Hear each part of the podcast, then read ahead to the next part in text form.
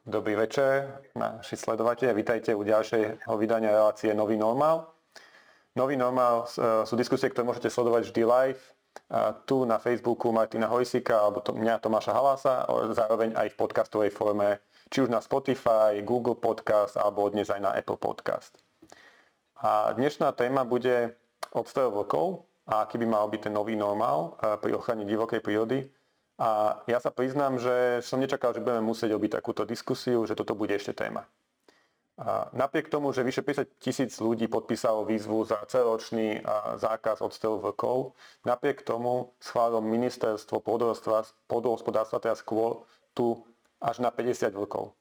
A len, žiaľ, len za posledný týždeň ich bolo odstrelených 5. Na túto tému budeme dneska diskutovať s Miroslavou Plazman, riaditeľkou WWF. Vítaj Mirka. Dobrý večer, prajem. A s Martinom Hojsíkom, europoslancom Progresívneho Slovenska. Ahoj Martin. Dobrý večer, prajem. A prvá otázka. Prečo odstrel vlkov na Slovensku nie je riešením ani pre prírodu, ani pre farmárov? A ako by mala vyzerať ochrana divokých druhov? A zvlášť, ako sa cítiš, Mirka, s tým, že to kvórum, tá kvota bola zvýšená ešte od minulej ministerky z 30 na teraz 50. Si sklamaná? No, uh, tak to by som povedala, že ešte slabý výraz pre mňa. Ja by som to naozaj vôbec nečakala a už dlho som nebola tak sklamaná ako tentokrát, pretože tá situácia je taká, že vlastne táto vláda sa píši tým, akým spôsobom chce prispieť k ochrane životného prostredia, k ochrane prírody. A vlastne oni navýšili kvotu, ktorá bola minulý rok, bola 35 e, e, kusov, myslím, teraz na 50, čiže to je o nejakých 40% ešte k tomu navýšili.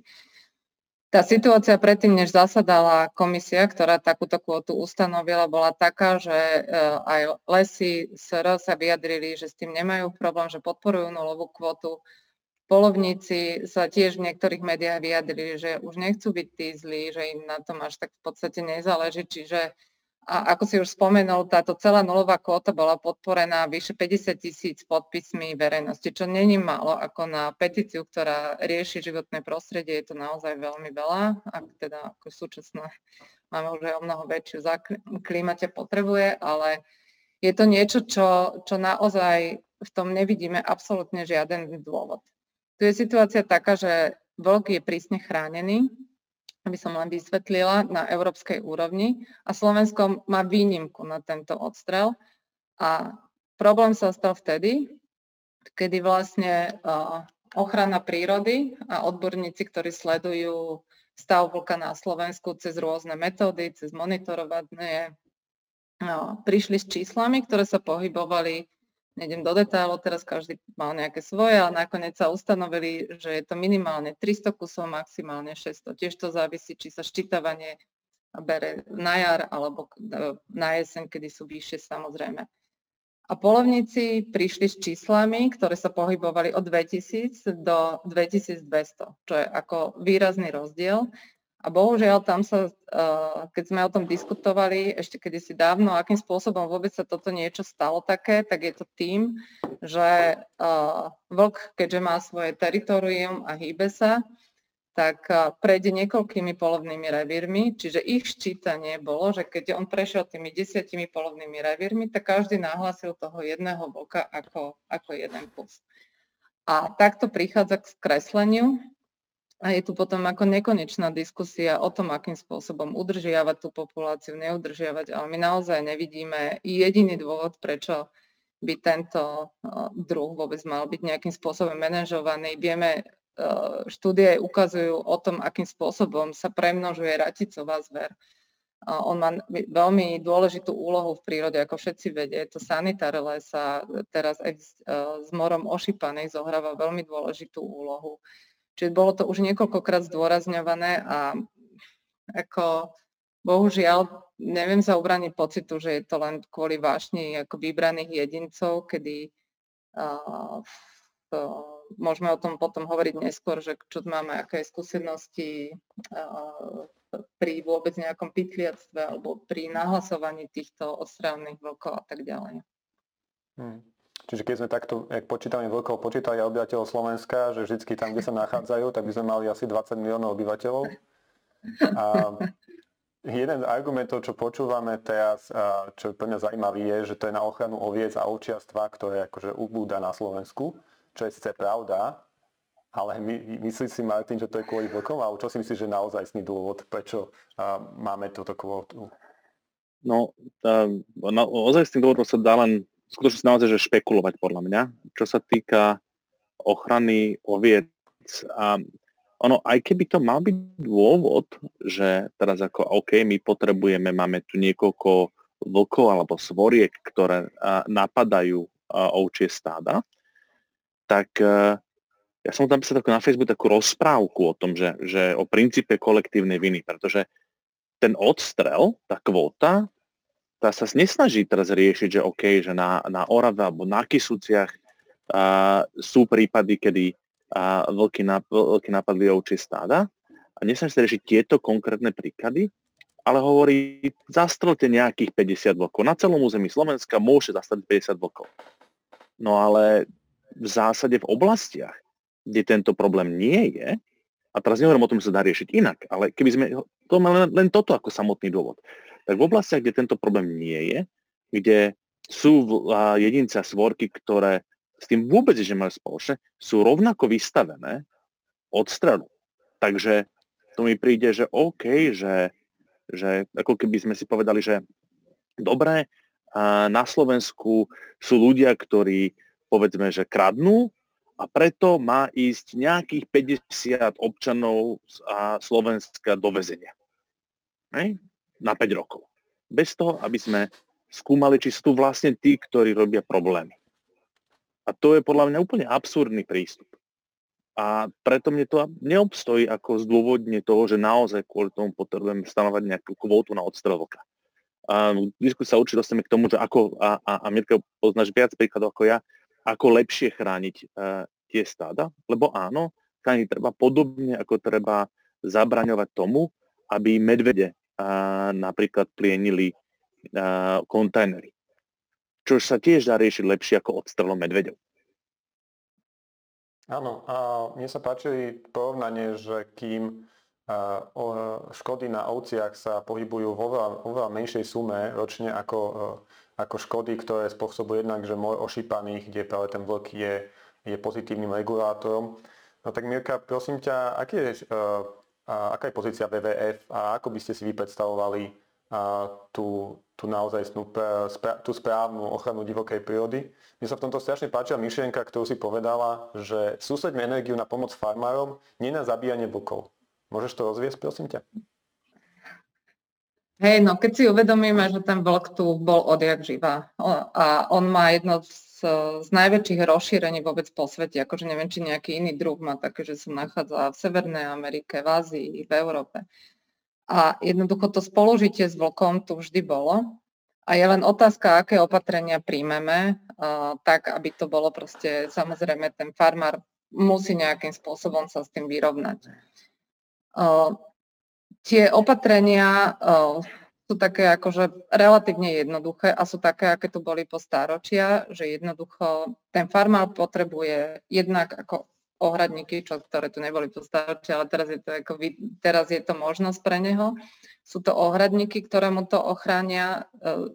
My sa úplne nestotožňujeme s verziou, ktorá bola uvedená na niektorých médiách, že preskočí 180 až 2 cm až 2 metre takže nemajú význam. Žiaden farmár nám toto nepotvrdil. Ďalšia vec sú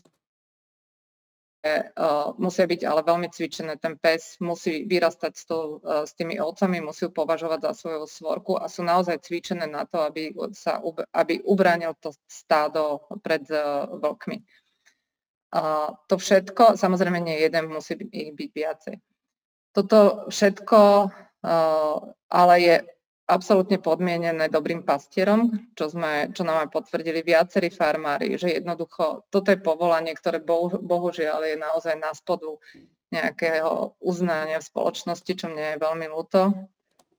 A nájsť dobrého pastiera je problém. A my komunikujeme s veľa pastiermi, ktoré, a uh, ja osobne neviem, či si nedovolia, ale mne sa nikdy nikto tak nevyjadril, že je to taký obrovský problém, že ktoré, že mu proste, áno, strhne mu to ovcov, strhne mu dve ročne, tri maximálne, ale nehovoríme o nejakých desiatkách kusov. Aj tu tento víkend som bola s jedným farmárom, ktorý, s takým bačom, ktorý to zatier, a jeho zážitky s vlkom sú ako neuveriteľné pre mňa. vrátane takého, že proste mi rozprával o tom, ako ten vlk tam sedel hodiny na obzore a len pozoroval to stádo. Ani sa nepohol a to stádo bolo úplne kľudné. A takéto ďalší, ktorý tam chodil každý večer a proste tie hry, čo on pomaly s ním hrá, a aký, si, aký majú oni vzťah, že mne to prišlo až také čarovné. Je mi jasné, že nie každý farmár je takto naladený, a musia z niečoho žiť, ale majú náhradu, spomenul si už tie škody, tak keď, keď uh, tí farmári, ktorí nahlásia, uh, niektorým sa ani nechce z administratívnych dôvodov, čo tiež by sa mohlo riešiť, ale tí, čo na, nahlásia, tak tie škody sa ročne vyšplhajú do nejakých viac ako 40 tisíc eur. Pričom škody, e, ktoré spôsobuje raticová zver na lesných porastoch je vyše 10 miliónov, myslím, že euro a na polnohospodárskej pôde je to vyše 20 miliónov eur. Čiže toto brať ako argument, neviem, či je úplne najvhodnejšie. Skôr treba investovať do týchto preventívnych opatrení, ako som hovorila, čo sú ohradníky, cvičené psy, uh, vôbec ako podpora tohto povolania ako takého. A na, napríklad na týchto cvičené psy vôbec farmári nemajú nárok a pritom v Čechách je dotácia k tomu. A Češi mm-hmm majú o mnoho menší počet kusov uh, veľkých šeliem, ktoré sa k ním náhodou dostanú od nás a tak. Hm. Čiže bo, uh, my by sme boli radi, keby sa prestalo vôbec diskutovať o týchto kvótach, o tom, ktoré sú založené na tom, či aký je prírastok populácie, nie Akože a skôr sa diskutovalo o tom, akým spôsobom vôbec podporiť pastierstvo ako také, bez ohľadu vlk, nevlk a ďalšia vec vôbec dať im všetky tie podmienky, aby oni mohli, aby, aby si získali to postavenie spoločnosti a aby oni mohli vôbec zabezpečiť tú ich prácu a proste aby mali dotovanú aj tú obranu pred veľkými šelmami. Ja som sektoru do toho investujú, hej, čiže on ide raz za čas pozrieť to stádo a tým to končí.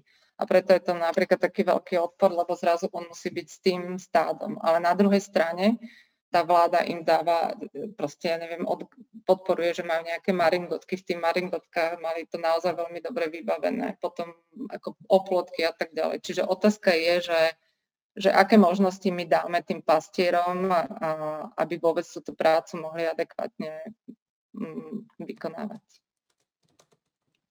Ak na to môžem nadviazať, lebo toto je mňa presne ukážka toho, že, že my, tu máme, my tu máme zlú debatu že my sa tu hádame o tom, akým spôsobom a regulovať počte, alebo že koľko, pri, koľkých, pri akom počte vlkov alebo medvedov ich môžeme strieľať, namiesto toho, aby sme sa uvedomili, že áno, tieto veľké šelmy sú úžasné, že ich máme, sú úžasné, že sa vracajú.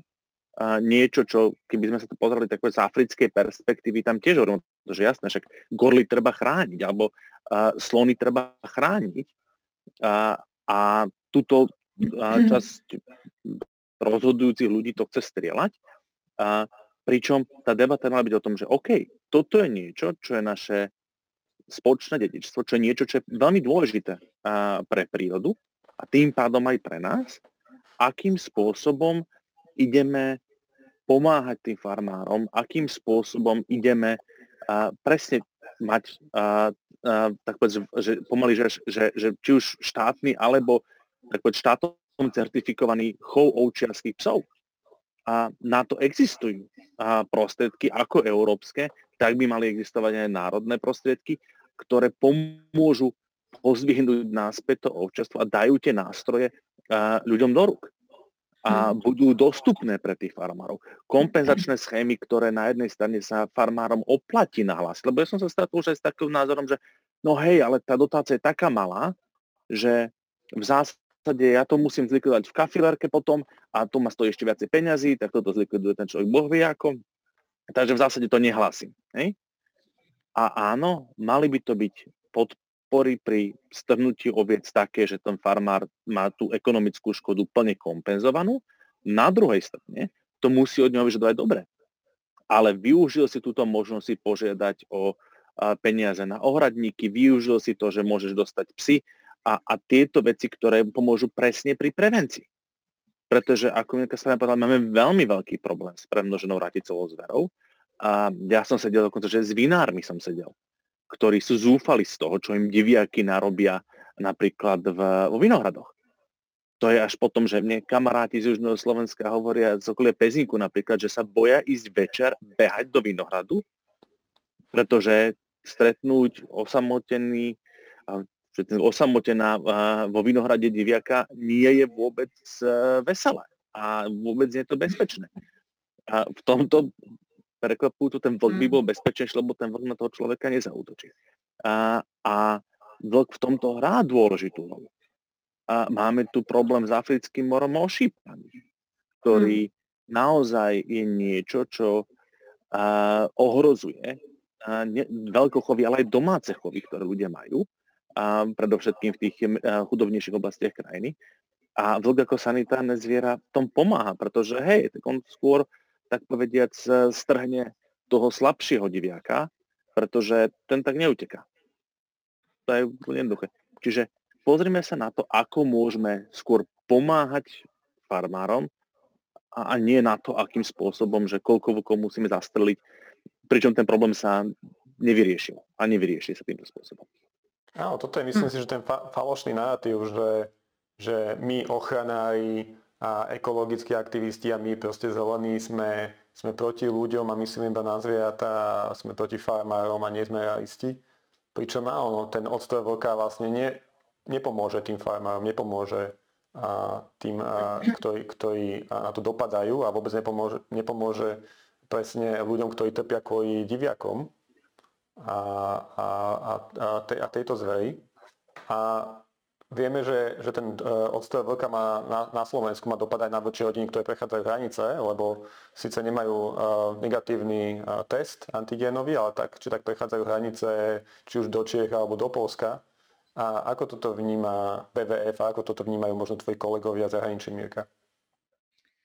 No, ako som spomínala, ten druhý, ako vlk je dravie, je naozaj je chránený na európskej úrovni a u nás má výnimku a to bolo aj to vyhlásenie pána ministra Budaja, že treba ho zaradiť z tzv., kde je teraz na zozname vybraných druhov, ktorý umožňuje nejakú reguláciu do chránených druhov. A takýmto spôsobom, že je chránený, to znamená, že, že je žiaden lov nie je dovolený, sa neuskutočňuje, je v okolitých krajinách, v Čechách, Polsku a tak ďalej, v Maďarsku. A samozrejme, že za to už žneme kritiku, no už len kvôli tomu, že napríklad e, českí kolegovia by boli veľmi radi, keby vôbec ten vlk sa k ním konečne dostal v, takom, v takej populácii, ktorá by bola životaschopná, čo zatiaľ sa nedarí. A keď na, i napriek tomu, že napríklad v tejto hraničnej oblasti na základe tlaku z týchto aj krajín je zákaz lovu. Hej, že, čiže nie je ten, nedá sa po celom Slovensku, ale výnim, ten, tá celoročná ochrana lovu vlka je iba v hraničných oblastiach s Čechmi a myslím, že v Maďarskom. A problém je, ako si už aj načrtol, že čo sa stalo minulý rok, keď bola nižšia kvota, tak tam uh, proste vystrieľali celú svorku, zostali iba dve mláďatka, ktoré proste nemajú šancu tým pádom prežiť a takto uh, jednoducho tie, tie oblasti výskytu vlka sa postupne vytrácajú.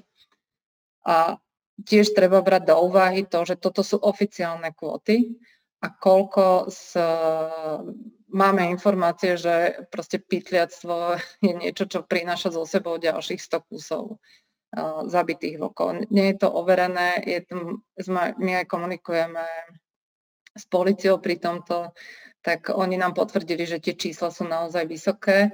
Bohužiaľ, tie praktiky sú už také mi prídu. Ani už neviem, či to nabrať, nazvať ako polovníckou vášňou, lebo nám vraveli, že, že teraz už to ani neberú k preparátorom, ani tu trofej nemajú kvôli tomu, že, že policia ide postupne po tých špecialistoch, ktorí priprav, ako spracovávajú a, a pripravujú tú, tú trofej, aby si ju mohli niekde povesiť. Takže už ani to teraz ne, ne, nerobia, lebo je to veľký risk, čiže oni ho len zastrelia, odfotia sa do mobilu s vlkom a zakopú ho. Čiže to mi príde už naozaj, že úplne, úplne zbytočné a hlavne tie škody, ako to už bolo niekoľkokrát spomenuté, tie škody na prírode sú naozaj veľké a potom sa stiažujeme, že čo všetko zrobila Dráticová zver, diviaci a tak ďalej, ale okrem toho, že Boh je naozaj niečo také tak záhadné, tak, tak úžasné. Mňa som raz vyplňovala, keď si spomenul tú rozprávku na začiatku, tak aj do Bruselu sme ešte kedysi som vyplňovala taký dotazník, kedy oni chceli vedieť, že aký bol konflikt s človekom, lebo ja som tiež aj v tom Francúzsku zažila normálne plagaty, kde ako kde vlk eh, žere eh, nejaké malé dieťa a keď sa ma teda pýtali na konflikt s človekom, že posledne zaznamenaného, tak som im tam napísala, že červená čiapočka, že ja fakt o inom, o inom neviem. To je proste tak plachý, uh, uh, tak plaché zviera a ja bohužiaľ som ho ešte nevidela, keď sme išli až niekde k polským hranicám a do Polska, aby sme ich videli, ale sa mi to nepodarilo. Takže že keď môžeme inde diskutovať, túto fakt to vôbec nevidím na, na diskusiu a ja som znova k tomu, ja by som nečakala, že sa ešte zvýši kvota. Ja som si bola skoro istá, že, že bude to nulová kvota, keďže situácia je, aká je. Takže, takže tak. Áno. To sme boli viacej sklamaní. Priznám sa, že, to, že pán Mičovský a, a pán Budaj som myslel, že v tomto, v tomto nás, budú, nás potešia, v tomto sme držali im palce, tejto vláde. Žiaľ, je to ako to je. A priznám sa, že ja som nikdy úplne nechápal, že tú radosť odfotiť sa s lastreným vlkom a tieto fotografie môžete vidieť aj na Facebooku Martina Hojsika, kde ich, akože, e, kde ich publikuje niektorých ľudí a vidíte, ako, ako, a, aké sú reakcie potom na to, aspoň u naš, našich sledovateľov. A Martin, viem, že ty si veľký že v polovici sú všeobecne veľkí fanúšikovia tvoji. No, mne to je ako, svojím spôsobom ľúto. Ja som z rodiny, uh, ktorá je čiastočne polovnícka. A ja sám som ešte za socializmu ako, ako žiak na základnej škole a, a sme sa s našim družstvom stali, vyhrali sme nejakú okresnú súťaž mladých polovníkov. Sú veci, ktoré mne veľa ľudí nevie. A, Myslím, že si práve pre mňa... časť voličov. to... Pravda boli.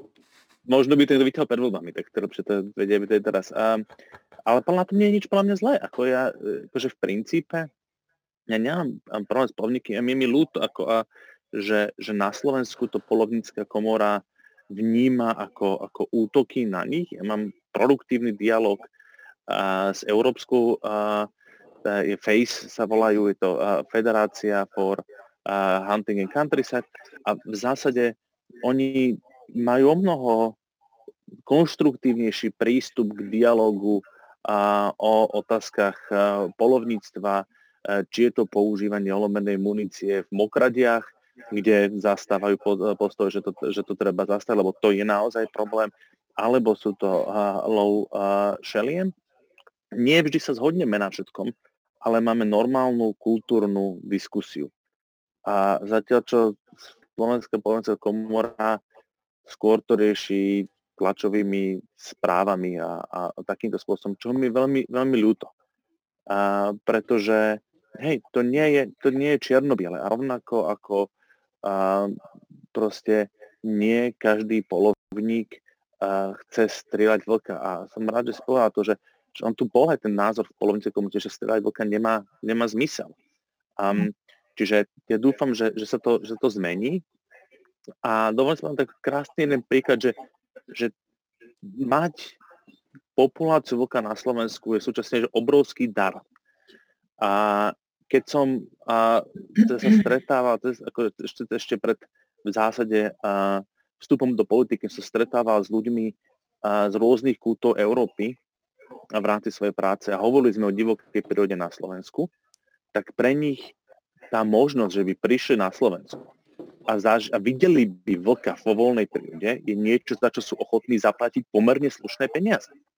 Povedzme si rovno, že to nie len o tom, že či sa teraz bavíme, že tie škody, ktoré môže spôsobiť vlk na a, stádach, a ako im predchádzať, koľko to stojí, koľko sú tie škody versus tie škody, ktoré premno, spôsobí premnožená raticová a diviačia zver na lesných porastoch a na, a na polnohospodárských porastoch a toto vyvažovať.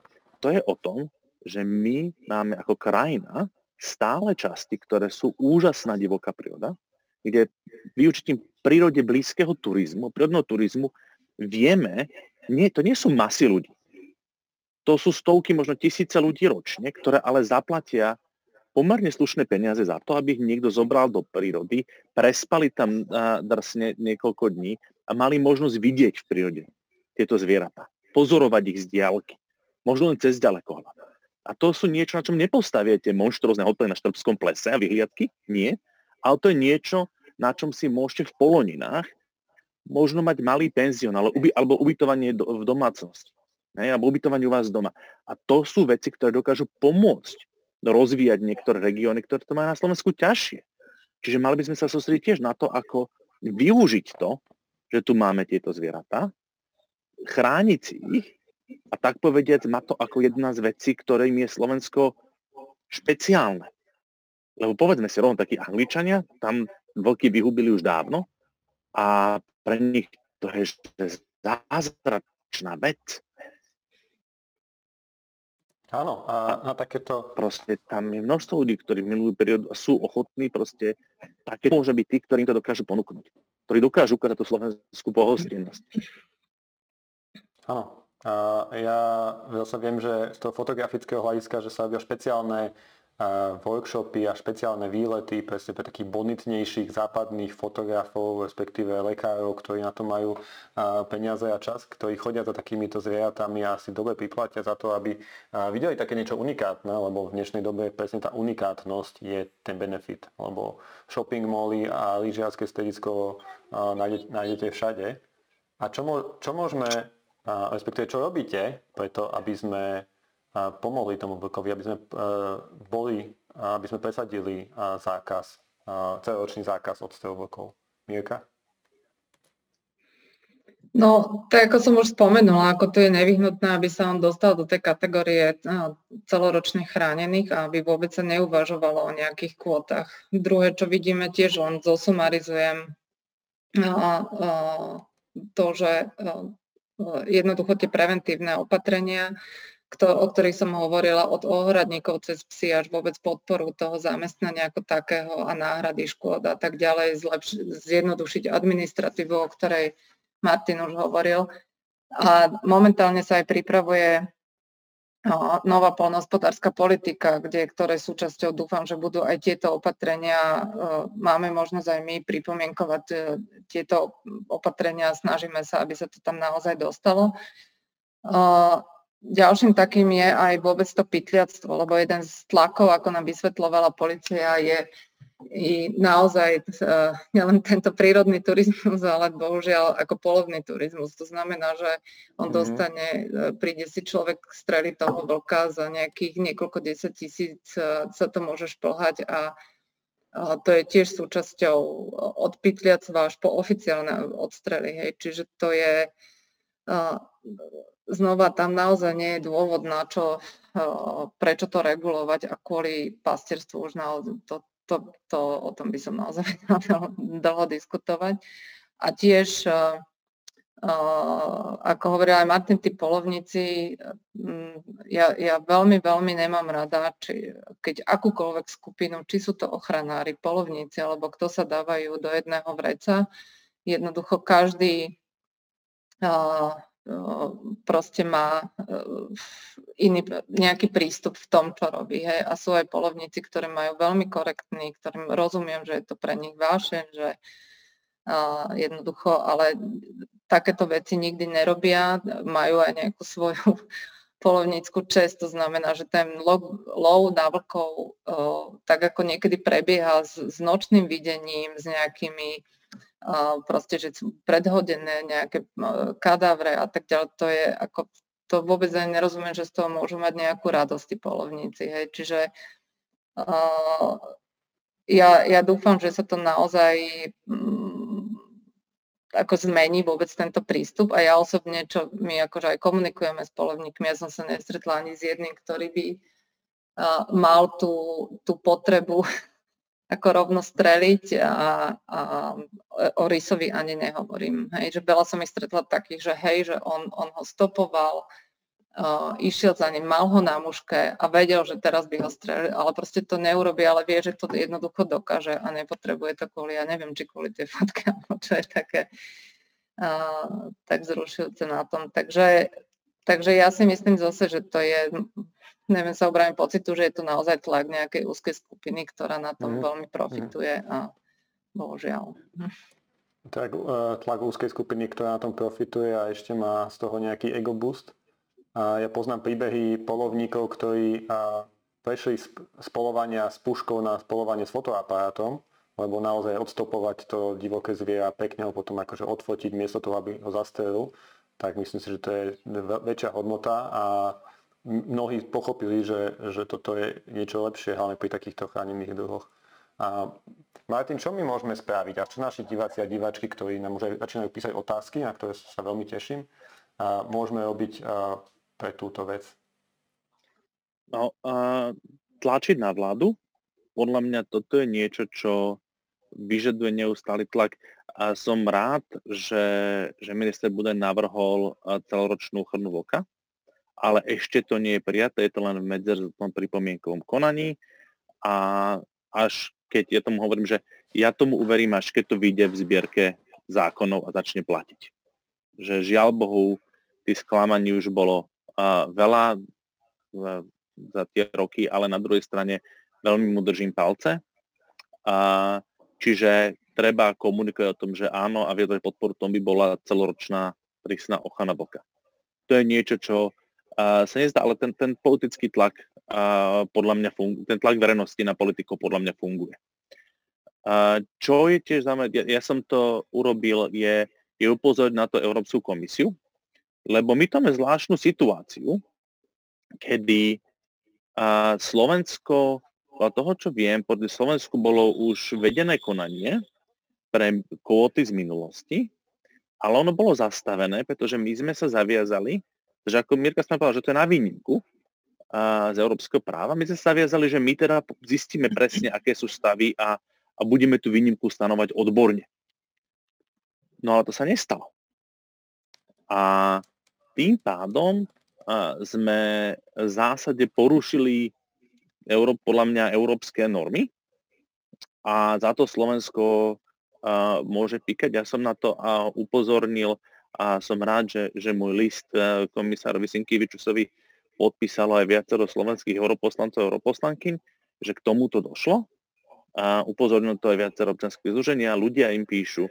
A, a, taký, a následný tlak z Európskej komisie, že pozor, a Slovensko a vyzerá, že porušuje európske normy, a za to môžete byť pokutovaní, lebo povedzme si rovno, je to niečo, čo, je naša, čo sú naše spoločné zákony v Európe, ktoré sme si spoločne dohodli by tiež mohlo pomôcť toto zastaviť a dúfam, že aj tiež prispieť tomu, aby tu bola celoročná ochrana a proste sme už tieto diskusie nemuseli vôbec viesť, lebo naozaj to je, to je, to je, to je strata času pomaly, až popri tom, čo, čo by sa dalo všetko robiť na, na podporu polnohospodárov, na podporu rozvoja regiónov a súčasne na podporu ochrany veľkých šelien. A, a v neposlednom rade bude zaujímavé sledovať a, a možno to znie technicky, ale to, ako budú vyzerať tzv. Že strategické plány v rámci polnohospodárskej politiky. Lebo ono to nerozhodne, že Brusel, ako sa budú rozdeľovať tie dotácie polnohospodárom na Slovensku. Tu sa nastavili spoločné také základné kritéria a v rámci nich každá krajina pripraví strategický plán toho, ako chce pomáhať svojim polnohospodárom. A to v súčasnosti pripravuje ministerstvo a, dojst, a toho, to, toto sa bude týkať aj toho, akým spôsobom bude podporovať ovčiarstvo, akým spôsobom bude podporovať a, lepšiu ochranu a, stát pre členami. A na tom tiež bude záležať. Aby, a to je možno nie o tom, že musím povedať ministrovi, že ty si taký zlý, ty si dovolil zastaviť vlky, ale povedať mu, že pomôžte konečne, prestaňte sa, prestaňte sa tváriť, že to vyriešia stĺni, lebo pomôžte, skutočne pomôžte a, tým farmárom, ktorí chovajú ovce, pomôžte im a, v prevencii a, konfliktu so šelmami, týmto to, týmto to viete najlepšie vyriešiť. Čiže snažiť sa aj tak akože pozitívne komunikovať. A keď už sa bavíme o pozitívach, tak ja viem, že teraz máš novinku z Európarlamentu ohľadom rozpočtu a ochrany biodiverzity. Ja, ja dúfam, prihrávka na pochválenie sa. Hej, ja dúfam, že na, naši diváci a divačky uh, nebudú mať iba uh, smutnú náladu, tak akože trošku im to dávkujeme, takže nech sa vidia aj, že sa trošku niečo zlepšuje. Tak povedz nám, na čo, čo sa podarilo. No, toto, toto je také, ono to nie je na titulkách, ale podľa mňa to je niečo, čo je veľmi, veľmi dôležité. Keď som dostal dôveru od, od ľudí a stal som sa poslancom Európskeho parlamentu, tak som, jedna z vecí, čo som začal presadzovať a pretláčať, bolo to, aby zo všetkých európskych peňazí išlo 10% na ochranu prírody, na ochranu biodiverzity. A, a to nie je len teda, že dávame na ne peniaze na, na neviem, národné parky alebo výkup pozemkov, ale to je veľmi rozsiahla vec od toho, aby sme ochranu proti povodniam robili tým, nie tým, že dáme e, rieky a potoky do betónových válovov, ale tým, že im dovolíme sa meandrovať mimo miesta obce, vytvoríme im ten priestor.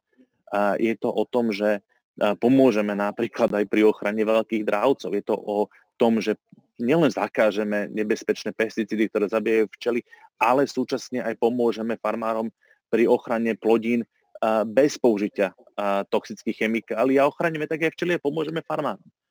No a ja som začal presadzovať, že potrebujeme dať aspoň 10% európskych peňazí na ochranu biodiverzity.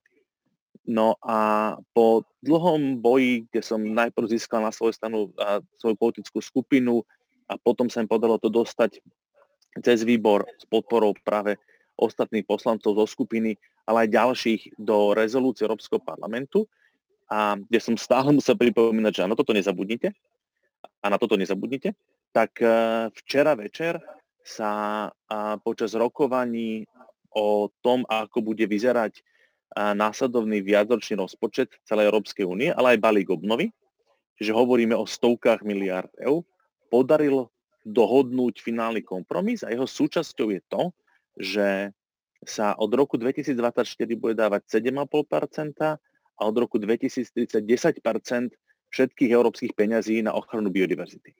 Podobne teda ako, dotera, ako teraz už dáme isté percento na ochranu klímy a teda napríklad na lepšiu energetickú efektívnosť budov a, alebo ekologickejšiu dopravu, tak takýmto istým spôsobom bude musieť aj Slovensko, pri tom, ako budeme plánovať využitie eurofondov, zohľadniť to, že potrebujeme, aby isté percento išlo na ochranu biodiverzity. A jedna z vecí môže byť to, že áno, dajú sa konečne dostatočné peniaze farmárom na to, aby sa zabránilo konfliktom s vlkmi, aby, aby, aby, tam, aby mali k dispozícii ako ohradníky, tak psov a aby mali prípadne, keď tomu naozaj napriek tomu dojde, aj dostatočné kompenzácie. A tomuto som veľmi rád. Nebolo to jednoduché a priznám sa úprimne, že, že, že nedúfal som, že sa to podarí. Že, že, ale, ale hej, Priznám sa, že, priznám sa, že viacej sme asi nedúfali a ako to býva pri takýchto dôležitých veciach, toto sa nedostane na titulky, lebo a, tam je najdôležitejšie, že kto sa pohádal, ktorý podpredseda vlády s ktorým premiérom na Facebooku a na tlačovke. A myslím si, že aspoň dúfam, že tieto diskusie o, o tom trošku do, hĺbšie sa pozrieť na túto problematiku a mňa by zaujímalo, Mirka, že teda keď už bude aj 10% e, z rozpočtu Európskej únie počase na ochranu biodiverzity, ako by podľa teba a podľa WWF e, mala vyzerať v rámci Slovenska? Ja by som tiež chcela počerknúť to, že to je pre tých, čo, že to je naozaj prevratná vec. Ja to považujem za prevratná. Takéto niečo ešte nebolo, že takýto obrovský rozpočet by mali ísť na ochranu biodiverzity vôbec, ako to, tá definícia, že diverzity. Čiže že to už je ako veľká vec. Ďalšia vec, tu by som polemizovala trochu, že či zrovna uh, má ísť z tohto balíka na, na podporu preventívnych opatrení pre farmárov. Ja si myslím, že polnohospodárska politika, ktorá zhltne skoro polovicu rozpočtu, má financie na to, aby, aby zabezpečila z tohto rozpočtu príjmy pre farmárov. Myslím si, že by to malo ísť akože skôr na tie opatrenia, ktoré sú veľmi ťažko financovateľné z akýchkoľvek iných zdrojov. A ako si už napríklad spomenul, to je tie revitalizácie riek, potom sú to vôbec ako návraty, akože ochrana biotopov ako takých, ako či od mokradíc až po neviem čo les alebo pieskové duny. Takže uh, tu si treba veľmi dobre rozmyslieť, že akým spôsobom tieto peniaze budeme investovať, lebo um, zastávame teóriu, že proste ekologické riešenia majú byť a sú, som presvedčená o tom, že sú aj ekonomicky výhodné. Takže tu ide uh, naozaj o to, aby tie, boli to také zmeny v systéme, ktoré prinesú, prinesú nielen užitok pre, pre ekológiu, ale jednoducho pomôžu nejakým spôsobom zefektívniť aj ten ekonomický prínos a tak ďalej. Čiže ja len dúfam, že bude do, hlavne dostatočný priestor na to, aby sa pri príprave, akým spôsobom investovať tieto peniaze, aby, či bude priestor na to, ako to urobiť naozaj, lebo uh, bohužiaľ moja skúsenosť je, že, že aj keď už sa podarí nejaký významný rozpočet investovať do ochrany prírody alebo životného prostredia a potom eh, eh, jednoducho my nie sme pripravení na toto preinvestovať takým spôsobom, aby to bolo čo najefektívnejšie. Zháňajú sa projekty na poslednú chvíľu, sú veľmi lokálne, ktoré môžu byť dôležité, ale my musíme aj veľa vecí riešiť naozaj systémovo na celoslovenskej úrovni. Takže len dúfam, že na to naozaj bude dostatočný priestor a súlade aj s inými politikami. Toto je presne ono, že by sa tam mm, proste sú politiky, ktoré majú riešiť, ako tí farmári majú riešiť proste polnohospodárske veci a potom druhá vec je, že, že biodiverzita ako taká, ktorá má pre, samozrejme prepojenie do všetkých odvetví, ale jednoducho v, musí byť proste v súlade s tými existujúcimi dotáciami alebo teda finančnými nástrojmi, ktoré sú. No to je, to je, to, je jedne, to čo si povedala, to je ten, ten súlad také jedno z mojich obľúbených nudných slov, že koherencia politík. Áno, je to nádherné. Že? Koherencia politík. Je. Že, áno, áno, áno, to fakt je, že to, to, je to hrozné slovo, ktoré keď človeku povieš, tak všetci, že čo? Áno. A je to tak, že aby ľavá ruka vedela, čo robí pravá, lebo my áno. na jednej strane hovoríme, že a toto musíme dávať tuto na nejaké veci, peniaze, to nie sú len environmentálne, to nie je len ochrana prírody, klímy a bovie čo všetkého, to sú aj sociálne opatrenia a podobné veci a na druhej strane robíme, dávame peniaze presne proti tomu istému. No, áno, to je... Že napríklad... to je... Mm-hmm. No, no, tak ako, že ako... nás nám potiera. Uh, no, presne tak, že teraz napríklad, že pri, dovolíme zástavbu záplavových oblastí a potom dávame veľké peniaze na revitalizáciu záplavových oblastí. Alebo teraz sme riešili, že čo ma úplne fascinovalo, že máme, postavili sme malú nejaký zisk nejakých 30-40 tisíc ročne a ideme postaviť rybovod za 2,5 milióna okolo, ktoré ja neverím, že tá malá vodná elektráreň vyprodukuje, že zisk je 2,5 uh, milióna. Proste, hej. Čiže to sú naozaj také, a sme spokojní, ako máme obnoviteľný zdroj a potom ešte ako robíme opatrenia na migráciu rýb. Rýbovod za 2,5 milióna. Proste to sú, to sú tak nesystémové riešenia a potom ešte vôbec ako, či vôbec my potrebujeme tú energiu, akým spôsobom sme sebestační. Proste, že pozrieť sa na to, že, že kde my chceme tú energiu vyrábať, akým spôsobom a čo to znamená, akože tie dopady na životné prostredie a tak ďalej. Čiže Hej, ale a... toto, je, to, toto je dobrý príklad, lebo to je taká citlivá téma malé vodné elektrárne, lebo častokrát uh, potom, ako ja niekedy počujem, že no hej, ale že vy ochranári, že akože, a vy zelení, že vy vlastne čo chcete, že nechcete takú energiu, nechcete takú energiu, ale to je, to je o tom, že, že akýkoľvek zdroj, hej, zatiaľ čo tam uh, bývalý areál uh, Nikolovej huty Sereď je stále starou environmentálnou záťažou, kde mohli tie veľké sklady stať tá malá vodná elektrárne sa dá robiť tak, že možno zoberiem iba časť toho, toho vodného toku do malého kanála, kde urobím malú vodnú elektrárne, neprehradím to celé, potom ten rybovod nepotrebujem. Hej? A robím to citlivo tak, aby som pritom nezlikvidoval ten ekosystém. Hej?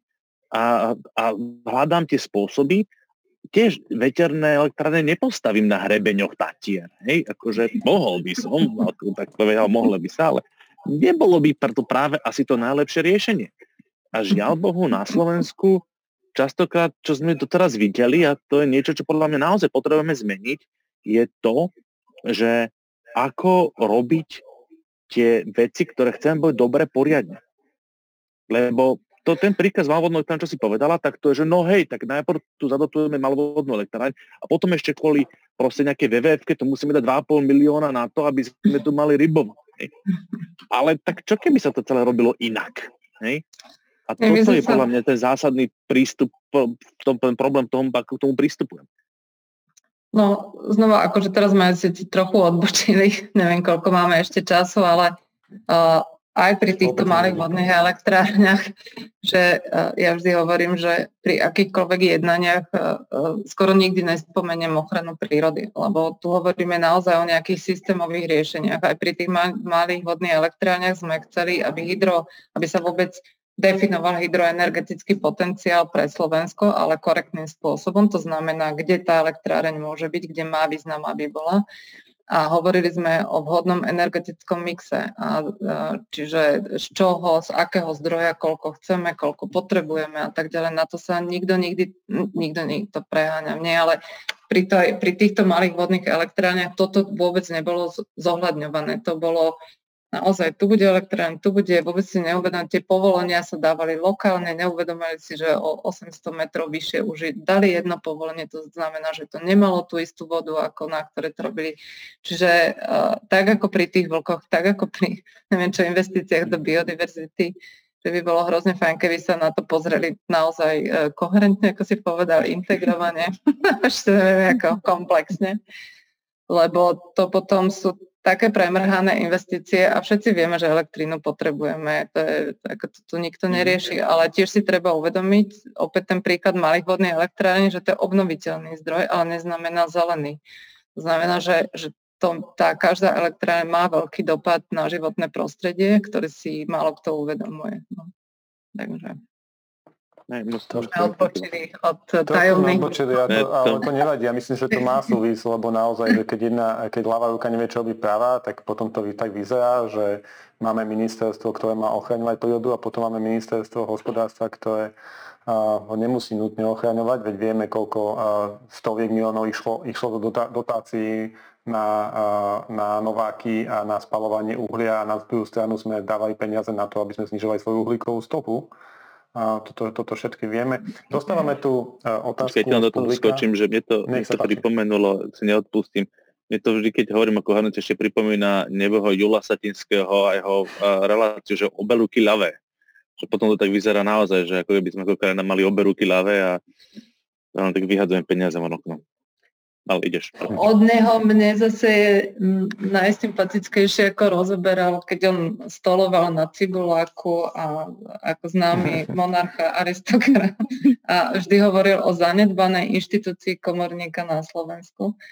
A, a presne toto mi príde, že, že ochrana prírody alebo vôbec životného prostredia to, to nie je e, záujem istej skupiny ľudí. A vidím, že som veľmi rada, že už to tak sa aj posúva. To, to má byť záujem každého z nás. A ja tvrdím, že nie som proste ochranca nejaký, ale len proste, že, že rešpektujem to, čo proste si máme najviac chrániť, starať sa o to, a o čoho sme absolútne závislí. Hej, my sme závislí od vody, kyslíka a proste toto si málo kto uvedomuje, ale ja som strašne rada, ako sa to teraz mení a, a tiež by som chcel, tiež akože súhlasím aj s tou myšlienkou, čo je bolo niekoľkokrát už ako uh, predložené, ale ešte to chce asi veľa času, aby vôbec táto integrácia, koherencia, aby to životné prostredie bolo súčasťou akejkoľvek politiky, akéhokoľvek ministerstva. A my k tomu určite raz prídeme, to som presvedčená, len ešte to chce čas a dovtedy sa môže bohužiaľ veľa zničiť. Ale vôbec to, že e, tá ako bola petícia, že klíma ťa potrebuje, že my sme sa mhm. dostali mm-hmm. na takéto niečo, proste vyše 100 tisíc ľudí, koľko bolo 120, ja neviem, aké bolo posledné číslo, čo mi príde neuveriteľné, keď si uvedomá, že environmentálna petícia, hej, že čo, čo už ľudia to vnímajú úplne ináč, čo pred desiatimi rokmi bolo, sa získali, získalo 3000 podpisov a pred 20 rokmi uh, som vždy musela vysvetľovať, že proste nevysím na tom strome a nepedalujem doma elektrínu, keďže sa venujem ochrane prírody. No. Takže som ako dúfam, že sa to posúva, že ja si myslím, že to bude dobre jedného dňa. Dúfam, že nebude neskôr. Iniciátorov a iniciátorku a petície Klimaťa potrebuje. Sme tu mali ako hostí minule.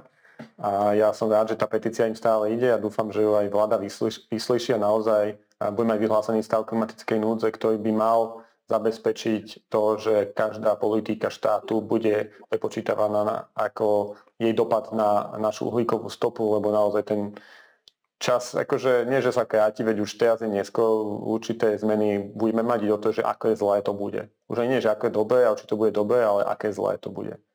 A ja by som ešte dal jednu otázku z publika, a než to už pomaly aj ukončíme. Terezia Gachalová sa pýta, že či náhodou neviete, aktuálnu informáciu k návrhu na predbežné opatrenie, ktoré, ktoré podal ochranárske združenie. A ospravedlňujem sa, ak ste rozobrali už túto otázku. Sa ospravedlňujem. Neviem, že či viete o tom... Predbežné že... opatrenia na čo a ktorého? A, Vlk, čo dával? Na, na proti odstrelu vlkov. Oni dávali na komisiu. Vieš o tom, že by dávali niečo na Slovensku, čo sa týka nejakých súdnych podaní?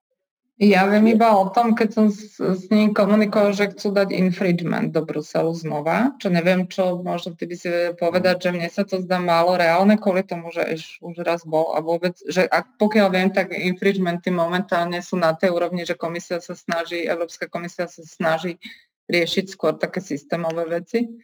A už aj hlucháňa bolo veľmi ťažko ako presadiť. A neviem, či toto sa podarí Uh-huh. Ako... Uvidíme, uvidíme. A nemyslím si, že by tam bolo predbežné opatrenie. Osobne sa priznám, že, že predbežné opatrenie by mohlo byť, keby sa to dostalo na úroveň Európskeho súdneho dvora, tak. A čo, je, čo je ďalší krok v procese, keby komisia povedala, že nemáte to robiť, Slovensko to ďalej ignorovala a potom už by až komisia nás zažalovala ako krajinu. Toto sa podalo v prípade Bialoviežského pralesa, kde Poliaci dlhodobo ignorovali výzvy komisie na to, aby dodržiavali a zákony, takto si to potom priamo poliaci proste nechce dodržovať zákony a vtedy a, boli daní na súd a súd u, urobil predbežné rozhodnutie, kde až do konečného výsledku museli zastaviť ťažbu a mm-hmm. nakoniec to dopadlo aj dobre. V tomto prípade sme ešte od toho ďaleko. A ja som tiež informoval tomto komisiu, ako som už spomínal. A snažím sa, dúfam, že mi vyjde sa k tomuto a rozprávať v blízkej dobe s komisárom ja to vidím optimisticky na to, aby, aby komisia na Slovensku zatlačila. Nedá sa povedať teda, že komisia nám okamžite a tak povediať pohrozí žalobou, ale, ale myslím si, že keďže to posledné konanie, čo sa týka Vlka, bola, bolo zastavené práve po prísľube Slovenska, že to bude sa tá kvota riešiť v súlade a, s právom Európskej únie, tak a teraz je podľa mňa úplne odôvodnené, odôvodnené tvrdiť, že to nebolo urobené v súlade s právom Európskej únie, tak e, by komisia mala v tomto prípade konať. Obávam sa, že keby to bolo len čisto o tom, ako bude rýchlo konať komisia, ona sa nesnaží ísť nejakou trestajúcou palicou na členské štáty a vymáhať dodržiavanie zákonov, ktoré si dohodli. Lebo znova, ako to musím opakovať, že to není, že Brusel si vymyslí nariadenie a potom trestá členské štáty nedodrží. To je o tom, že nielen my v parlamente európskom, teda ja ako jeden zo zástupcov, ktorých ste si tam zvolili, ale aj vlády, to znamená, že aj zástupcovia slovenskej vlády sa dohodnú na nejakom európskom zákone a to, čo má komisia robiť, potom je, tak povedať, zabezpečovať, aby to jednotlivé krajiny, keď sa na tom dohodli, že to je teda, toto je zákon spoločný, to aj dodržiavali. Že hovorí sa že právny štát. No a, a komisia ale nechce byť tá zlá a snaží sa vždy s krajinami najprv dohodnúť. Upozorní, že poďte, tuto, tuto máte nejaký problém, že čo keby ste to vyriešili. A mhm. až keď tá krajina na to nereaguje, tak potom sa rozbiehajú tie, tie formálne procesy, lebo ako ten, ten európsky prístup a taký by sa to následne taký, že, že však, akože však zákony sa dodržujú, buďme slušní, nie? Že to je také, že skôr divné nedodržovať tie spoločné pravidlá. Žiaľ Bohu, um, sú prípady, keď sa to deje a toto je podľa mňa jeden z nich. Tak uh, myslím, že sme otázku zodpovedali v rámci možností a ja dúfam, že uh, napriek tomu, uh, aká je tá situácia so strojom vlkov, ja dúfam, že sa to pohne k lepšiemu a dúfam, že aj, aj táto vláda sa uvedomí, respektíve pán Mičovský, a, a bude tu celoročný zákaz odstrelu vlkov. A ja ďakujem, že ste na túto tému dneska diskutovali so mnou a Mirka z WWF. Ďakujem ti. Ja ďakujem vám, že sa tomu venujete a ešte musím podotknúť, že my sme samozrejme silne apolitická organizácia, ale podporujeme akúkoľvek diskusiu na tému ochrany prírody, ak to má význam. Ďakujem. A ďakujem aj Martinovi, ktorý má dneska meniny a pozdravujeme do Bruselu. ďakujeme, ďakujem Mirka, že si prišla a áno, um, ja ako bývalý NGO, ako človek z mimovládky poviem, že ja som rád, že si prišla, lebo podľa mňa je dôležité, aby mimovládne organizácie zúčastňovať takýchto diskusí a dúfam, že že ťa pozvú aj iné strany a hnutia, aby si s nimi pozývaj, diskutovala. Pozývaj. A to je veľmi dôležité, nie, ale to je veľmi dôležité. To je podľa mňa veľmi dôležité, pretože že tá diskusia medzi, medzi teraz poviem, že nami politikmi a, a občianským sektorom, firmami, ale polovníkmi je nesmierne dôležitá a chceme, aby, tá, aby, tá, aby Slovensko, aby, aby mesta, obce, aby celá Európa normálne fungovali, tak sa musíme rozprávať. Takže mm. ďakujem, že si prišla. Ďakujem aj vôbec, že takto sa to mení a že to tak, tak tam bojuješ, takže dobré. Dobre, pekný večer ešte prajem všetkým.